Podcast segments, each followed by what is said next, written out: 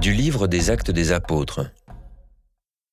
À la suite de cette vision de Paul pour passer en Macédoine, nous avons aussitôt cherché à partir là-bas, car nous en avons déduit que Dieu nous appelait à y porter la bonne nouvelle.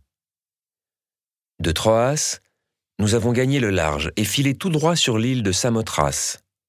Puis, le lendemain, sur Néapolis, et ensuite sur Philippe, qui est une cité du premier district de Macédoine et une colonie romaine.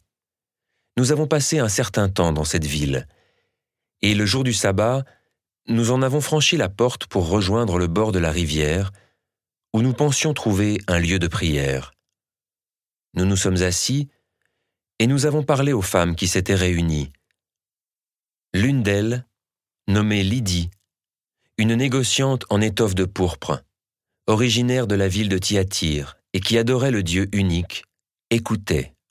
Le Seigneur lui ouvrit l'esprit pour la rendre attentive à ce que disait Paul. Quand elle fut baptisée, elle et tous les gens de sa maison, elle nous adressa cette invitation. Si vous avez reconnu ma foi au Seigneur, venez donc dans ma maison pour y demeurer. C'est ainsi qu'elle nous a forcé la main.